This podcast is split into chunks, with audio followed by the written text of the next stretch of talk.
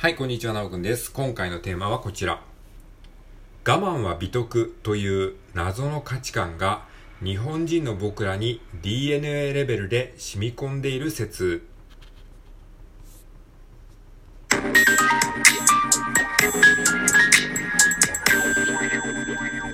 はい、改めましてこんにちは。本日は2023年の9月の4日月曜日でございます。なんか久しぶりに雨が降りましたね。雨が降ったことによってちょっと気温も、えー下がって少し肌寒くなっている今日この頃でございます。はい、ということで今日はですね、えー、ちょっと長いタイトルなんですけども、我慢は美徳という謎の価値観が日本人の僕らに DNA レベルで染み込んでいる説というテーマで話したいと思います。はい。まあ、我慢は美徳っていうね、まあ、ちょっと昭和っぽい価値観かもしれないですけども、まあ、だんだんそのね、えーそういうことは良くないよっていうふうに言われてきてはいるものの、この価値観ってもう僕らの無意識に無意識レベル、まあ、つまり DNA レベルでこの価値観が染み込んでるんじゃないかっていうふうに、あの、今日思い至ったので、それをね、シェアしたいなっていうふうに思います。はい。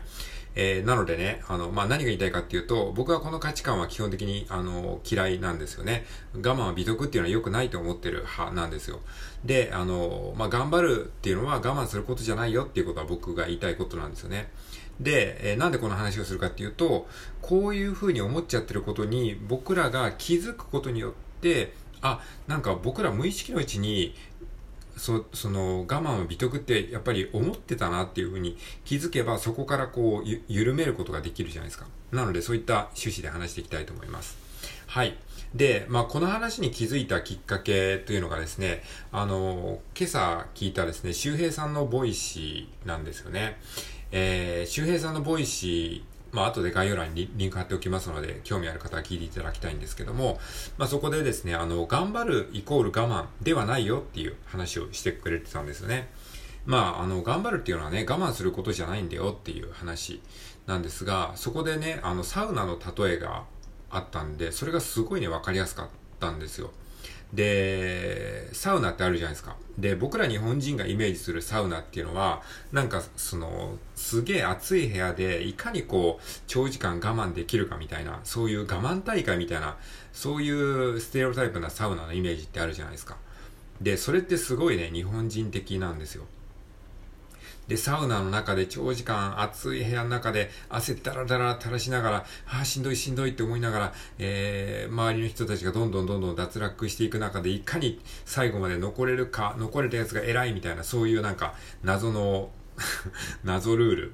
謎の暗黙ルールみたいなのがあって、そんで、えー頑張ってそのサウナの暑い部屋から出た後は、急激に冷たい水の中にドボーンと飛び込んで、うわー冷た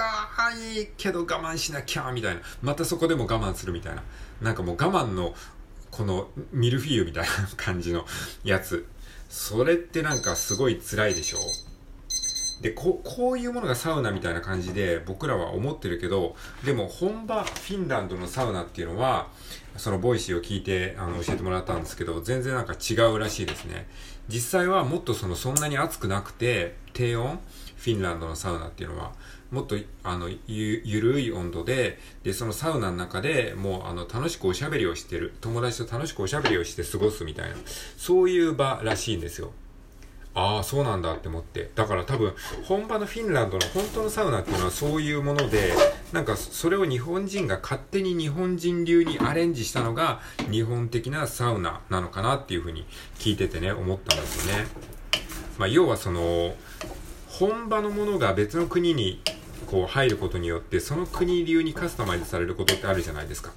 例えば、えー日本のお寿司とかそういった手巻き寿司みたいなものも、アメリカに輸出されたら全然違うものになってましたみたいなのって聞くでしょえーそれもやっぱりその国の価値観が色濃く反映されてるんですよね。例えばその、手巻き寿司、巻き寿司みたいなものがあるんだけど、それがアメリカに行くと、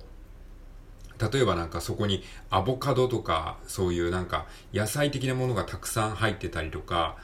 いやなんかアボカドとかそのお寿司に入れるっていう発想が日本人にはないじゃないですかでもアメリカ人はそれが美味しいと思ってるんですよねきっとだからそういうものを入れるとか、あとマヨネーズをかけたりとか、あと、その、海苔を内側に巻く。それはなんでかっていうと、なんか、アメリカ人的には多分外側に海苔がああって黒い感じの見た目っていうのはあんまり多分美しいと思ってないのかもしれないですよね。だから、海苔を内側にこう入れて、ご飯が外側に来てるっていうね、そういう感じになってるらしいんですけど、まあ日本人の僕らからすると、なんか海苔、海苔を外側に巻いて、そのご飯のベタつきを防ぐ目的があるのに、それを内側に入れちゃったらあんまり意味ないよね、みたいな感じに思っちゃうんですけど、なんかその、やっぱ美的感覚とか、その、いろんな価値観が多分違うんでしょうね。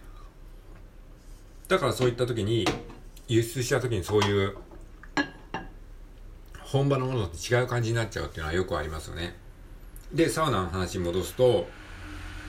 なんでサウナがあんな感じになったかっていうと、やっぱり多分、日本人的には、多分フィンランドのサウナが、こんなもんじゃぬるい、こんなんじゃやった気にならんっていう風に、わかんないけど、昔の人が思って、もっとサウナを熱くするべきだ。なんかもっとこう我慢して、我慢してこう、やった感があるようなものにするべきだ。なんか達成感みたいなものを求めたんですかね。で、ぐわっと高温にして、もっと汗だらだら書かないと意味がないとかってやって、で、サウナの後はもうめちゃくちゃ冷たい冷水にボーンと飛び込んでこそ、なんかこう達成感が得られるみたいな、なんかそういう感じ。なんかこう70年代のスポコン漫画みたいな そんな感じですよね。それが未だに続いてるみたいな。だから、そのサウナがどうしてあんなことになっちゃったかっていうと、やっぱり日本人の価値観、我慢は美徳っていうそういう、あのー、ものが色濃く反映されてるのかなと思ったんですよね。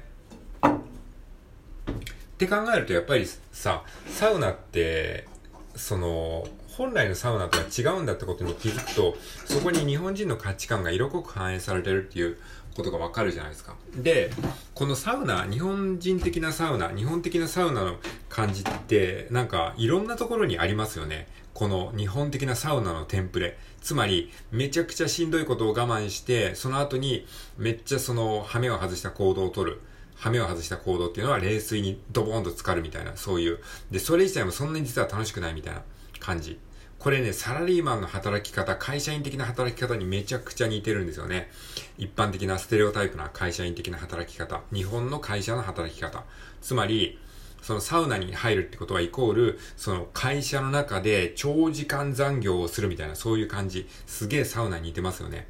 あの、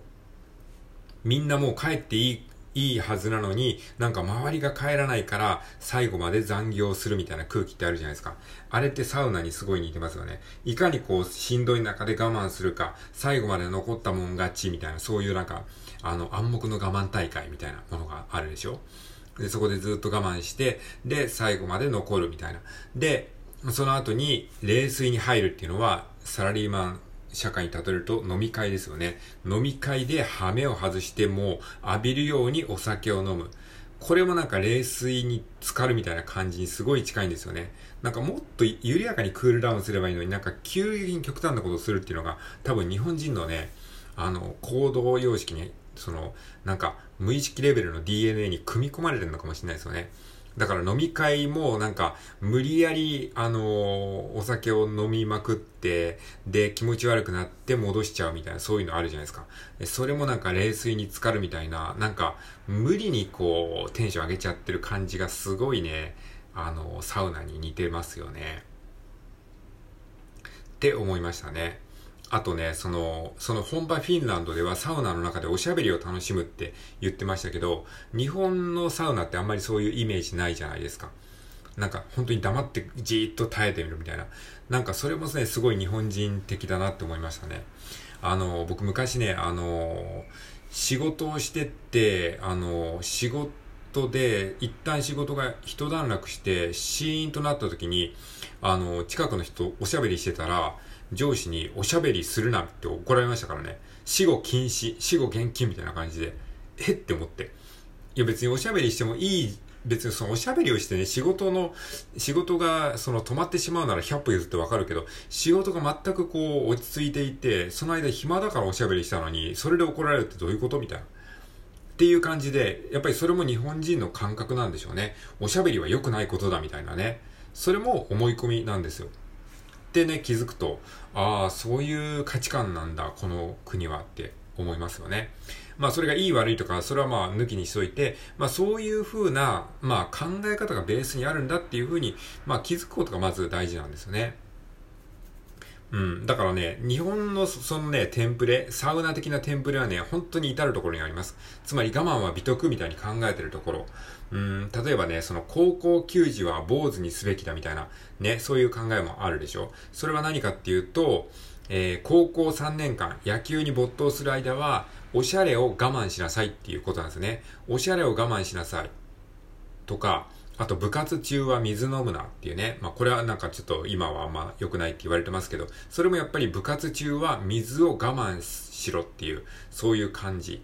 とか、アイドルは恋愛禁止とか、アイドルは恋愛を我慢しろみたいな。